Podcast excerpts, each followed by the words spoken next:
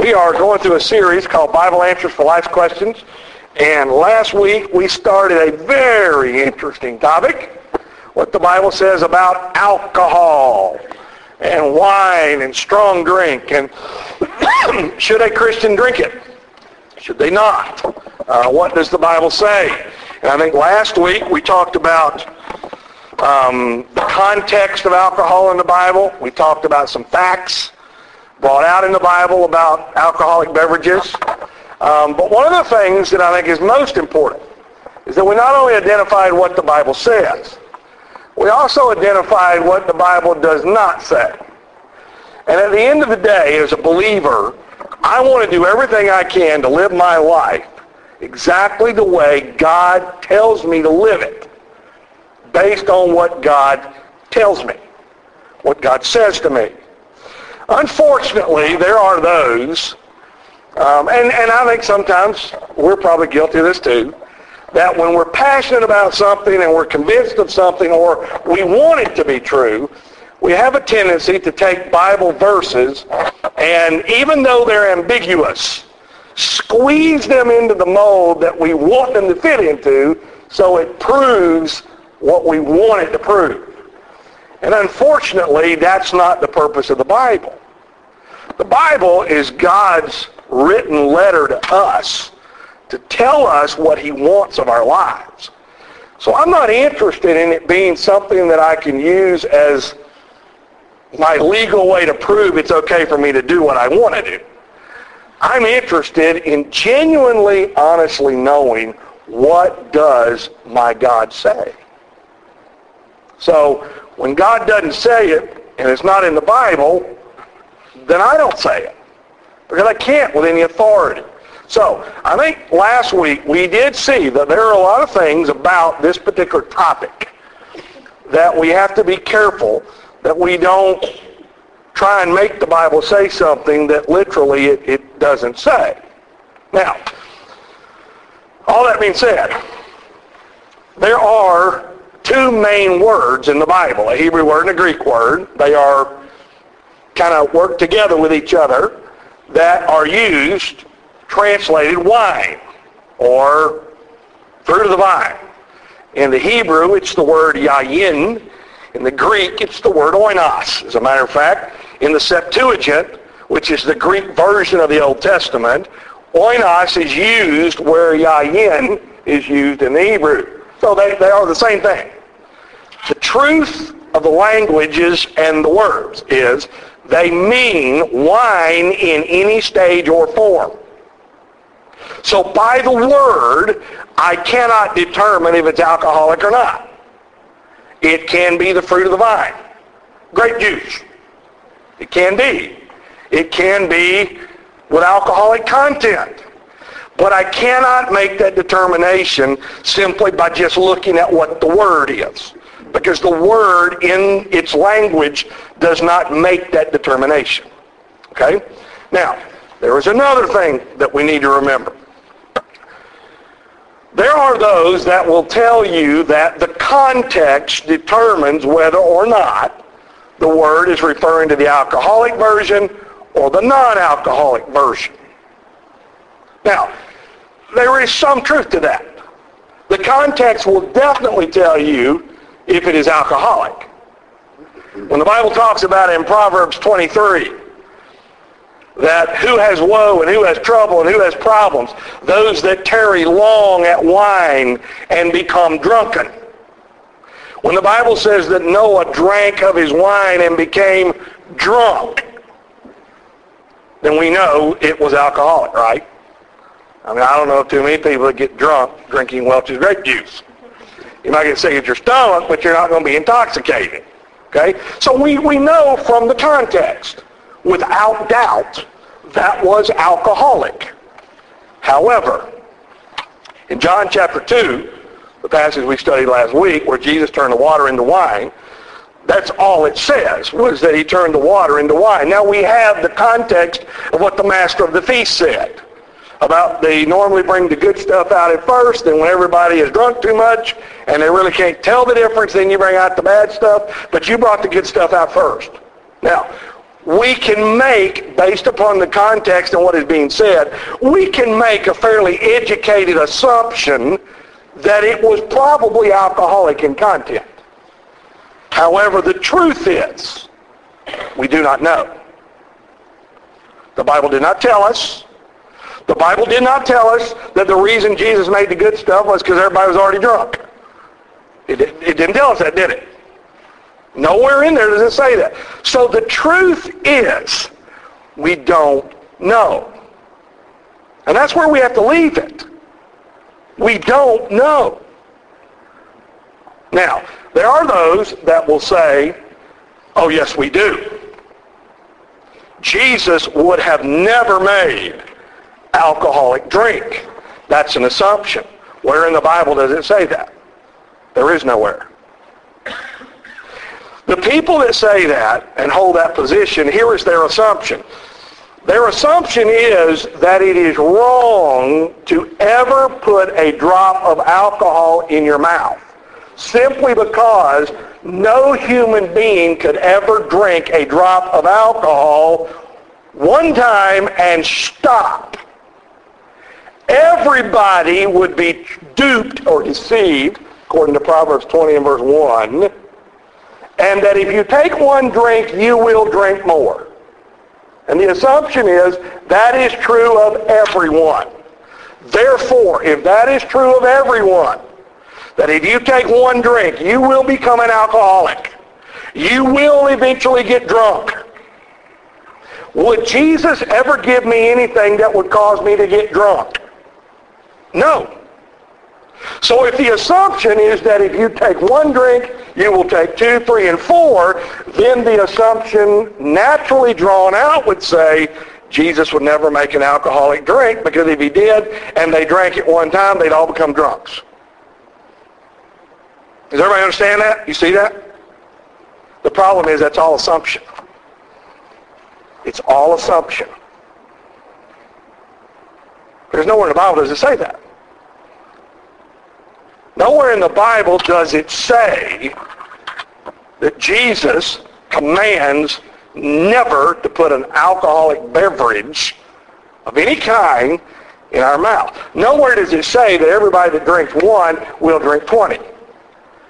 Nowhere does it say that if I take a drink of wine that I will eventually become a drunkard. Nowhere does it say that. So where does all that come from? People and their assumptions. Uh, a lot of people have that assumption because they grew up in a home where they had an alcoholic father or an alcoholic mother and it was very severe. And that is very real. A lot of people have that assumption because they have been hurt severely by alcohol. Now, all of those things are viable considerations. And I'm going to show you in just a minute that I personally believe very few people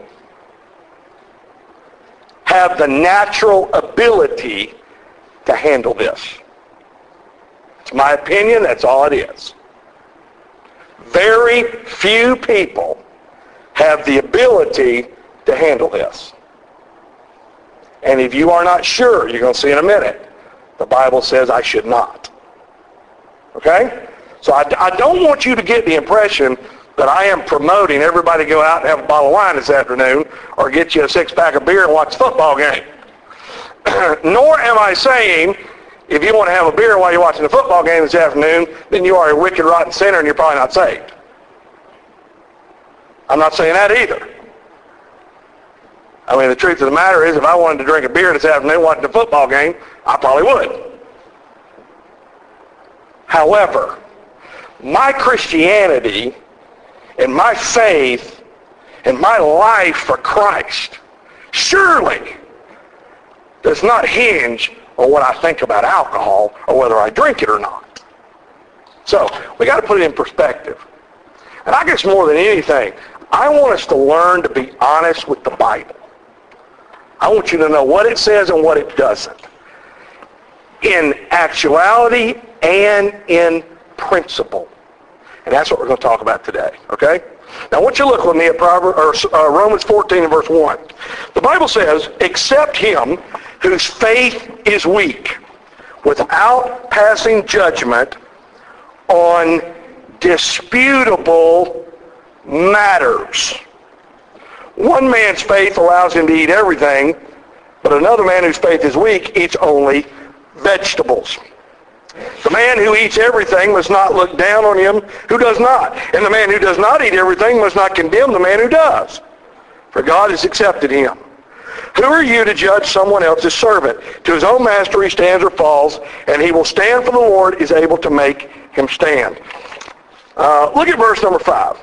One man considers one day more sacred than another. Another man considers every day alike. Look at the next phrase. It's very important. Each one should be fully convinced in his own mind. Now, what I want to do today is I want to give you seven biblical principles that govern questionable things in life. Now, unfortunately, we don't have time to read all the verses. It would take me three weeks to do all these justice and go through every one and read every verse and exegete every passage that belongs to this. So what I'm going to do is I'm going to give you these principles. If you ever take notes, you need to write these seven things down because they will help you in your Christian life more than probably any single lesson we ever teach because they are applicable not just to the issue of alcohol. They are applicable to all kinds of things in your Christian life. Now, if you don't have anything to write with or write on, we do record them and thank you to Roger. It will be posted on our website within a day or so. So you can go out there, pull it back off, and listen to it again and take those notes. These seven things are vital. They are principles we live by. Let me give them to you real quick. Number one, seven principles. First one, the glorify God principle. Glorify God. In Matthew chapter 5 and verse 16, the Bible says, Let your light so shine before men that they may see your good works and glorify your Father who is in heaven. In John chapter 17 and verse 4, Jesus said, talking to his Father, I brought you glory on the earth by completing the task you gave me to do. I want you to take your Bible, turn to 1 Corinthians chapter 10. I'm going to read you a passage here that deals with this. 1 Corinthians chapter 10. By the way, what does the word glory mean? Anybody remember? A good report. An opinion. So when we, when the Bible says, let your light so shine before men, they'll see your good works and glorify your Father in heaven, that means we are giving through our life other people the right opinion of God with our life. When they look at our life and they see what we're like, they get the right opinion of God. Okay? Not the wrong opinion. They get the right opinion of God. That's all it means. So my life is responsible for what other people may think about God. Whether they accept him, whether they reject him, whether they love him or they don't love him, whether they think he loves us or he doesn't. So my life is important when it comes to what other people think about God. Now, as a believer, that becomes a huge responsibility. It is something that I value and I take very seriously. It is not something that I view flippantly. Because I can literally send someone to hell by living the wrong kind of life. By giving them the wrong opinion of God to where they want nothing to do with him. And they die without Christ and spend eternity separated from God because of me. So that becomes something very important. By the way, that's why this is the number one principle. This one ought to govern everything else. Now look at 1 Corinthians chapter 10 with me. And I want you to look now at verse 23. Look at what Paul says here. Everything is permissible, but not everything is beneficial. You see, this study we're doing about what the Bible says about alcohol, this, this is not at all about, well, it's my right to do what I want to do, and nobody's going to tell me what I can do and what I can't do. If I want to drink a beer, I'll drink a beer. Truth of the matter is, if you want to go shoot somebody, you can go shoot them. They'll arrest you, try you for murder, and kill you in a gas chamber. But if you want to do it, you can go do it. Life is not about me having the right to do whatever I want to do. Oh, that's a selfish way to live life. Life is not all about me. Okay? So Paul says, I want you Corinthians to know, everything is permissible. I mean, I have permission to do whatever I want to do, but everything's not beneficial. It's not about the fact that God says, I can't do it. But is it beneficial if I do it? Based upon what my real purpose in life is. Let's keep going. Everything's permissible, but not everything's beneficial. Everything is permissible, but not everything is constructive. It's not accomplishing something that's worth anything. Nobody should seek his own good, but the good of others. Look down at verse 31.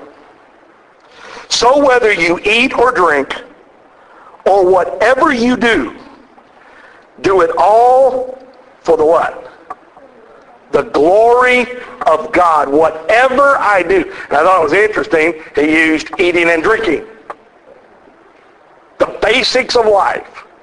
Whatever we do, it is to be constructive and beneficial towards the main purpose of our life, which is to give people the right opinion of God. To bring glory to God. Let's keep going.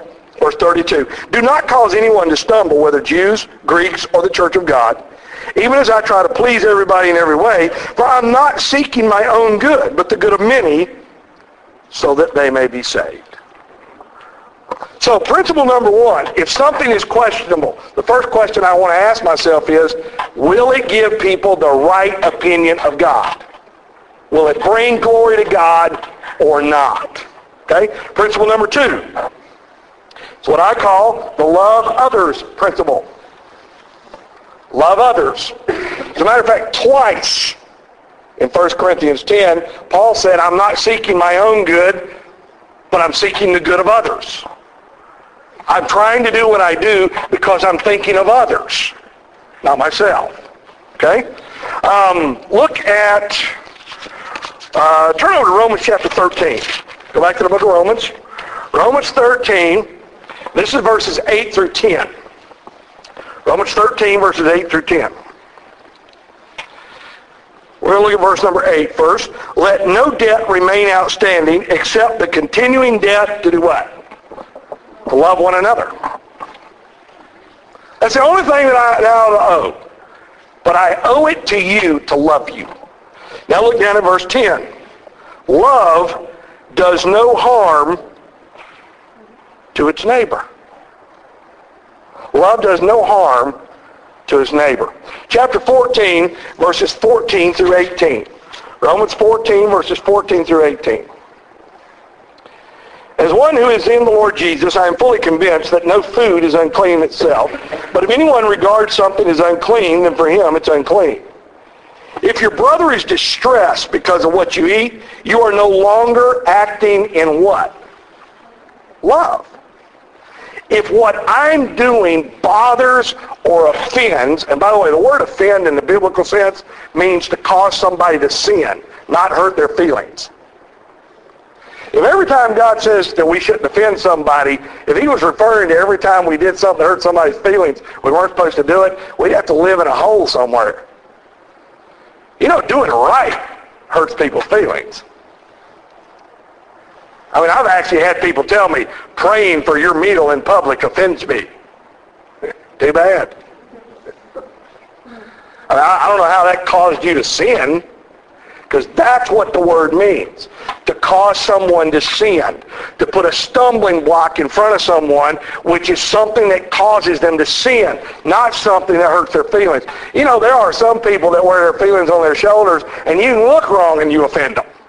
I mean, you can't live like that. That's not your problem. That's their problem.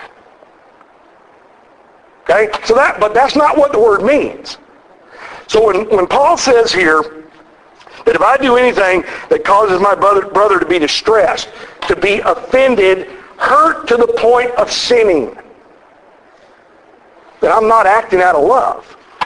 If I'm doing something that a brother of mine is going to be hurt in his conscience or is caused to sin because of it, and I really love him, especially if what I'm doing is neither here nor there, would I not stop doing it? Well, why not? If I love him, I mean, if me doing that offends you to the point that you're going to sin. If my brother is a recovering alcoholic and a bunch of people want to go to a sports bar and sit around a bar and eat wings and watch a football game, even if they're drinking Coke, and my brother says, I can't do that. I'm just not strong enough yet. Oh man, I, sh- I can't be your friend because then I won't be able to go to the sports bar and watch the football games. No, that's acting out of selfishness for me. That's not acting out of love for my brother. That's what Paul is saying. That's the love others principle. I do what I do in questionable matters, considering what it's going to do to my brother because I love them. Not considering what my right is or what's good for me. It's what's good for my brother. Okay? Let me give you a couple other verses. I don't have time to read them. But um, 1 Corinthians chapter 10, verses 23 and 24. We were just there. And then 1 Corinthians chapter 10 and verse 33. We were just over there. All right? Let's go on to number 3 real quick. We got the glorify God principle, the love others principle, and then number three, this is the most common one, the weaker brother principle. The weaker brother principle. Now, let me give you the verses. Romans 14, verses 13 through 23. And we, we won't read those right now. Romans 14, verses 13 through 23. Also 1 Corinthians chapter 8, verses 1 through 13. Basically the whole chapter. 1 Corinthians chapter 8, verses 1 through 13. And this is what I want to read to you. Okay? So 1 Corinthians 8, 1 through 13. Bear with me here. Let me read these to you. Now about food sacrificed to idols, we know that we all possess knowledge. Knowledge puffs up. Notice the next phrase, but love builds up. I may know that it's okay for me to do something, but if I love you, I don't do it just because I think it's okay, and you don't. I'm going to do what I do out of love because that builds people up. And if it hurts you, I'm going to just not do it when I'm with you because I don't want to hurt you. That's the difference. Knowledge makes people proud. Love builds people up. There's a huge difference. Okay? Let's keep going. Verse 2. The man who thinks he knows something does not yet know as he ought to know, but the man who loves God is known by God. So then, about eating food sacrificed to idols. We know that an idol is nothing at all in the world and that there is no God but one. For even if there are so-called gods, whether in heaven or on earth, as indeed there are many gods and many lords, yet for us there is but one God, the Father, from whom all things came, and for whom we live. And there is but one Lord, Jesus Christ, through whom we all through whom all things came, and through whom we live. Look at verse 7. But not everyone knows this. Paul says, I know this. But everybody doesn't know this. Some people are still so accustomed to idols that when they eat such food, they think of it as having been sacrificed to an idol, and since their conscience is weak, it's a key phrase, it is defiled. But food does not bring us near to God. We are no worse if we do not eat, and we are no better if we do. Be careful, however, that the exercise of your freedom does not become a stumbling block to the weak. For if anyone with a weak conscience sees you have this knowledge eating in idols' temples, but won't, uh, won't he be emboldened to eat what he, has been sacrificed to idols? So this weak brother, for whom Christ died, is destroyed by your knowledge. By the way, the destruction he's talking about is mentally. And we're actually going to talk about this in another principle in a minute. But what's happening is the peace that he has in his mind that he's doing the right thing is destroyed because he's actually done something under my influence that he's really himself not convinced is right. So he creates guilt that he has to live with, which is contrary to the way God says we ought to live. We're going to look at that more in a minute. Verse 12. When you sin against your brothers in this way, interesting. God says, if I cause my brother to defile his conscience, I have committed a sin. In our context, drinking a glass of wine or a bottle of beer.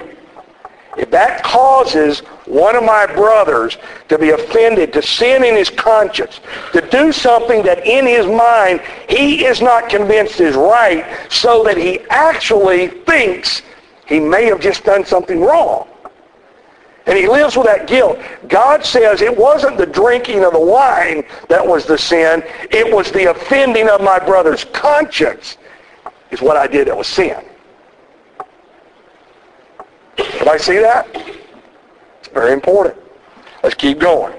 Verse 12, when you sin against your brother in this way and you wound their weak conscience, you sin against Christ. Verse 13, Paul says, therefore, if what I eat causes my brother to fall into sin, I will never eat meat again, so that I will not cause him to fall. As a matter of fact, in Romans chapter 14, it's interesting. Paul says, I will eat no meat and I will drink no wine if it causes my brother to sin. So was the issue whether or not a big T-bone steak was right? No. Is the issue drinking a glass of wine right or wrong? Is that the issue? No. The issue is my weaker brother in the faith. Am I building him up? Am I helping them? Or am I hurting him? Let me tell you something. When it comes to alcohol, if a bottle of beer or a glass of wine or a mixed drink is that important to a Christian, we got bigger problems than just drinking alcohol. I hope that my life as a believer and my desire to please God and help others is not totally destroyed over whether or not I get to take a drink. That's a pretty weak way to look at Christianity. Now, please understand, that's normally not the issue. It's whether it's right or wrong to drink alcohol. And we fight over something that's really not even the issue. And the truth is, you can be a person who dogmatically thinks that you're lost and going to hell if you drink a glass of wine. And yet you yourself, for those of you listening, offend your brother in all kinds of other ways besides drinking a glass of wine. And you are just as guilty of this sin. You see how so easily we get sidetracked by Satan on the things that don't matter? And we destroy what really matters because we're sidetracked. Okay? So that's the weaker brother principle. Uh, yes? Could you explain this idea of offending more? Because seems that if you go far in one direction, you fall to tyranny of other people. You know, what is this line? between, Because like you say, some people wear the heart their sleeves, everything. What's this offend? How do you, what is this causing to offend? Well, in the Greek language, the word literally means to cause to sin. And I think you'll see when we get, there's two principles down. The next principle is the beneficial principle. The fifth principle is the peace of mind principle. And I'm going to show you where I think the Bible clearly teaches that the place where we get offended the most is right here. We sin more right here than we do out here. By the way, most sins start right here, not out here. We focus so much on the outside how we wear our hair, how we dress, how we look, where we go. We, we focus so much on the outside. And in doing so, we are no different than the Pharisees. Did Jesus not tell them that you look great on the outside, but you're really whited sepulchres? Your problem is not out here. Your problem is in here. So when, when Paul talks about the conscience being offended, and the weaker brother is the one with the weaker conscience, which literally is spiritual immaturity. And it takes away the peace and the joy, and we're going to get to that in just a minute. But I think that's what you're going to see. But literally, the term offended means to cause to sin. And there's a lot of ways we do that. A lot of ways. It, it clearly is not, I hurt your feelings. Um, great example. When I spank my children because they disobey, I promise you, I severely hurt their feelings. But I'm not causing them to sin. I'm actually protecting them from it. Okay, so that's that's really the biggest difference. Okay, does, does that help? Okay, all right. Let's go to the fourth principle, the beneficial principle. In 1 Corinthians chapter 6 and verse 12, and then in the passage we read in 1 Corinthians 10, uh, verses 23 through 33, Paul clearly says, all things are permissible, but not all things are beneficial or constructive. Now, relative to what's beneficial and what's constructive, based upon the very first principle we talked about, what are we trying to benefit what are we trying to construct? People's opinion of God.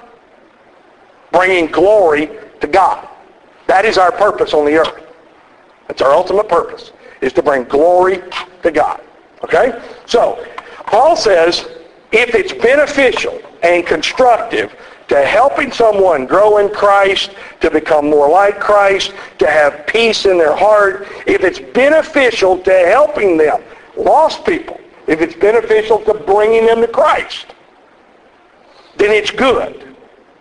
But there are things that in and of themselves are good, but may not be beneficial for my main purpose in life, which is to bring people to Christ. And alcohol is just one of them. There can be lots of things. Cheating on your income tax. Lying on your expense report. Cutting off work early, but punching the clock for a full eight hours. There's all kinds of things that if lost people see me do and they know it's not right, will give them the wrong opinion of God. So that's what I said. We're talking about principles here. We're not talking about specific issues. That's what most people want. They want to get off on these specific issues because if I get on this issue, I don't have a problem with this issue. So let's stay over here because if we start delving into the principle, you're liable to cut into my life somewhere. We don't want to do that. Principles govern our lives, not just specific situations and incidents. Okay? But the principle is consistent all the way through. Do you, do you understand that? The, the idea of a biblical principle and how it becomes a guideline? Take the game of football. There's a rule book. Does that rule book cover every situation in football? Not in specifics it doesn't, but in principle it does. Unsportsmanlike conduct. How many different ways are there to commit unsportsmanlike conduct? Does anybody know if in the NFL rule book it says, thou shalt not cuss out the ref or thou wilt get a 15-yard unsportsmanlike penalty? It's not in there. However, is that unsportsmanlike conduct? Sure it is. There's a principle there. Okay? So, and that's what God does. He gives us principles. And we follow these principles. Okay? So that's the beneficial principle. Is it constructive to giving people the right opinion of God? Now, number five. Okay? And this is the one I think, well, great. The peace of mind principle. The peace of mind principle. Let me give you Romans 14. Turn back there with me. Romans 14, verses 22 and 23. So whatever you believe about these things, keep between yourself and God. Let's pause right there for just a second.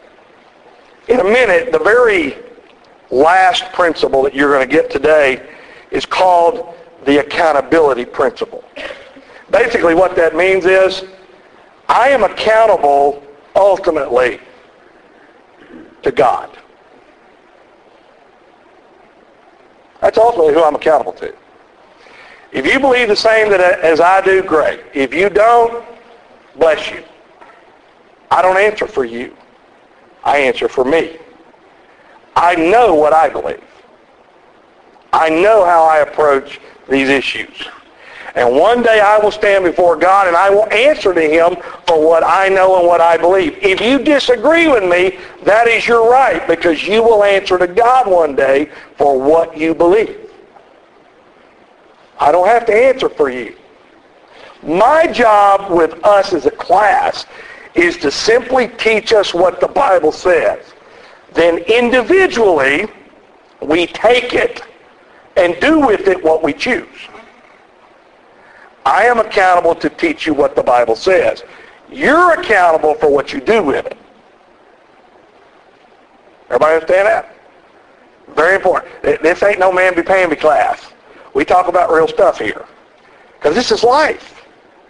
We're all going to walk out of this building, and tomorrow morning, you're going to hit this stuff just like I do, square in the face when you go to work. Okay?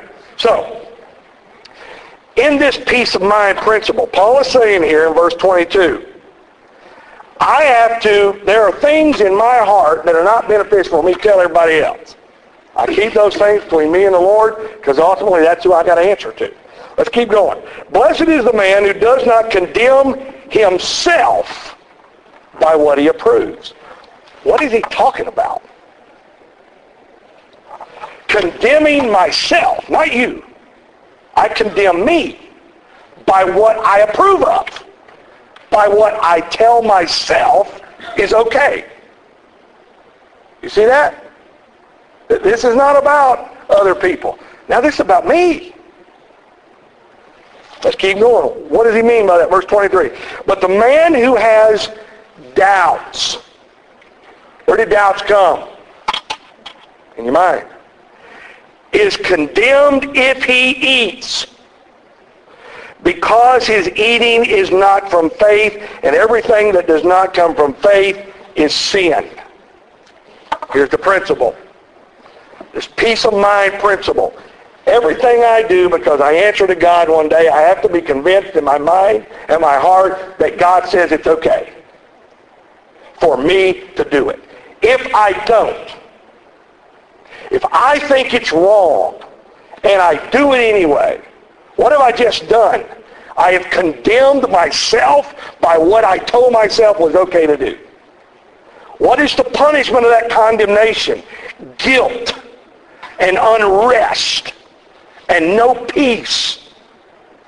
Fidgety, on edge. By the way, that may be where a lot of these feelings end up on the shoulders.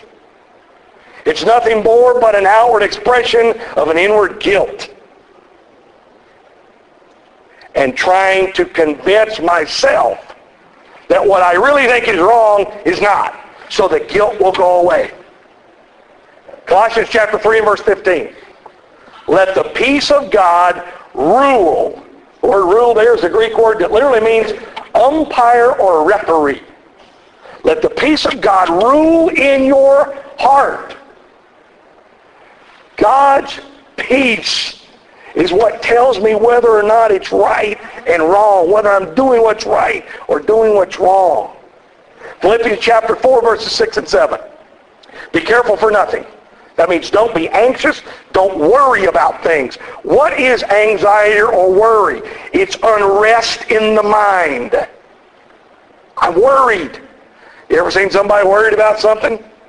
Are they happy, joyful, jubilant? They're on edge. I mean, you touch them and they go all to pieces. They snap at you in a moment. Why? There's no peace. That peace is gone.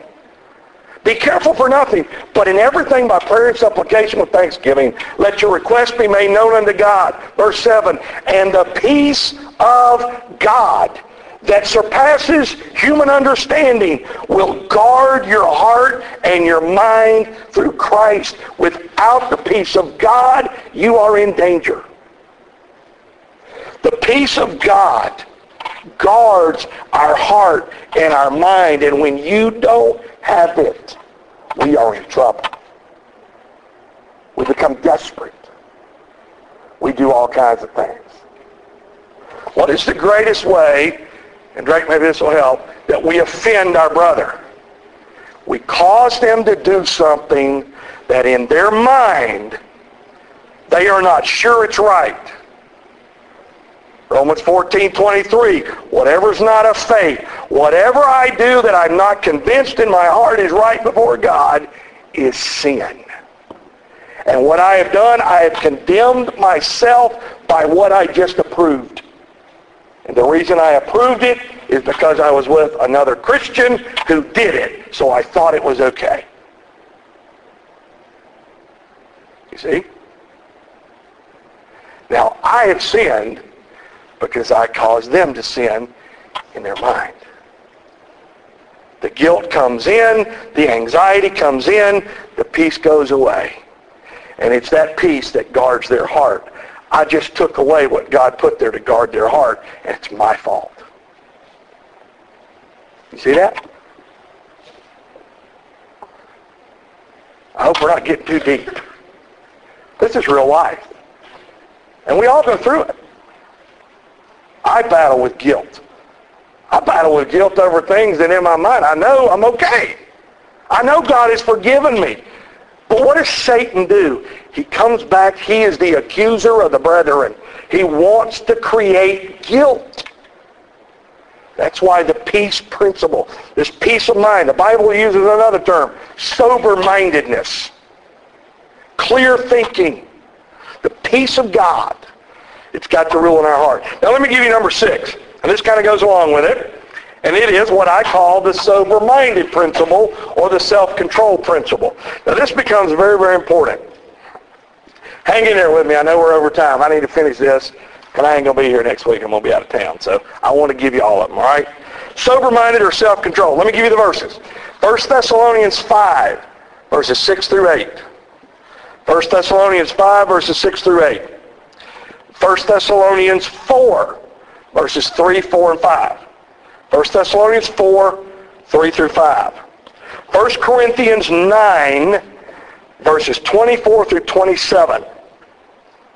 1 Corinthians 9, 24 to 27. By the way, this is the passage where Paul says, I discipline my body and I keep it under, I bring it into subjection so that when I preach to others, I myself will not become a castaway. Paul says I have to discipline myself. Okay? Now let me give you two points under self-control or being sober-minded. Number one, the warning concerning alcohol. There is a warning all through the Bible about how alcoholic beverages can distort sober-mindedness. Literally, the alcohol makes it so I can't think right. Let me give you the verses. Proverbs 20 and verse 1. Be not deceived. Don't let wine and strong drink deceive you. It's a mocker. It will make fun of you if you are deceived by it. And let me tell you, one of the greatest deceptions is, well, I'm only going to drink one. Are there people that can just drink one? Yep, I know them. I know them. They have a glass of wine two or three times a week at dinner. That's it. They're good Italians. And they drink a glass of wine at dinner. I've never known them to be drunk. I've never known them to want to be. And they're smarter than I am after a glass of wine. So I, I know that the assumption that nobody can just have one is not right. First of all, the Bible never says that. And number two, I know people that just drink one. Okay? However, is there the danger because of our flesh that I may not be that person? Sure there is. I have to be wise enough to understand that and to know whether or not it's really that important to me. Okay? Then Proverbs chapter 23, verses 29 through 35. Proverbs 23, 29 through 35. And then Proverbs 31, verses 4 through 7. Proverbs 31, 4 through 7. Proverbs 31 is the passage that normally talks about um, the virtuous woman. But do you know in the beginning, do you know who's actually talking there? King Lemuel's mother is giving him advice. And the, the majority of the chapter is his mother telling him the kind of woman to look for. A virtuous woman. But prior to that, in verses 4 through 7, he says, It is not for kings, O Lemuel, to give themselves to wine or strong drink, lest they not be able to think straight and they pervert judgment. In other words, you drink too much, it distorts the way you think, you don't think right, and you do things you shouldn't do. Anyone in here who has ever had more alcohol than you should have knows exactly what that's talking about. Me being one. You say things, you do things. I know people who have done things that ruined the rest of their life because they had too much. And they can't undo it. It ain't worth it. Is it okay for you to do it? Sure. You better be careful. It ain't worth it. Alcohol will distort my thinking. At the point that it does, it is wrong. Because I am to be sober-minded. That's why Ephesians 5.18 says, Be not drunk with wine, wherein is excess, but be filled with the Spirit. Do not allow your thinking to be controlled by alcohol. It should be controlled by the Spirit of God. Be very careful. By the way, just a simple application to that. If a person tends to use alcohol to find peace, it's commonly called taking the edge off, relieving my anxiety, so forth. Be very careful. Because now you're using it like a drug. And that's exactly what it'll become. Because without it, I can't find peace. Where does our peace come from? God. Not a bottle. Satan's very tricky. Be careful. Be very careful. I told you, I'm never going to tell you that you shouldn't do it or you should. I'm just going to tell you what the Bible says and warn you. The same way God warns us. Okay? Um, number seven, principle number seven, temptation principle. Real quick, we got to hurry. We're way late. James 1, 13 to 15. James 1, 13 to 15. Galatians 5, 16 to 21. Galatians 5, 16 to 21. 1 Corinthians 10, 13. And Romans 13, 11 through 14. The temptation principle is simply this. We all have a sin nature that is tempted to do wrong, don't we? And we talk about it all the time. We have to be careful that we don't put ourselves in a situation where we're going to be tempted to do wrong with questionable things, whether it's alcohol or anything else. Okay? We don't want to put ourselves in a position where we're tempted to sin. Okay? Now remember, these are principles governing questionable things. Then the last one, number eight, the accountability principle. That's Romans 14, verses 1 through 12. And that's where the Bible says, so that every one of us will give an account of himself to God. Ultimately, what we do with what we've learned the last two weeks is between us and the Lord. My peace of mind is dependent upon my relationship with the Lord, what I believe he has taught me, which is right, and what I approve. And whether or not what I approve condemns me or not. So ultimately, the decision is ours individually. I walk with God individually. I fellowship with God individually. We encourage one another and we learn together. But ultimately, our decisions to do or not to do is ours. Take what we've learned, use these principles in questionable situations in your life, and I promise you, if we follow these principles and allow them to govern us when we have questions about things, we will always end up going the right way. Okay? Eight very important principles. If you have any questions about them, I'll be glad to talk to you. A lot of stuff in a very short amount of time. But I'll be glad to help you if you have questions, okay? Let's pray. Father, thank you for your word. Use it in our lives. Give us wisdom and direct us this week in Jesus' name. Amen. See you, everybody. Have a great week.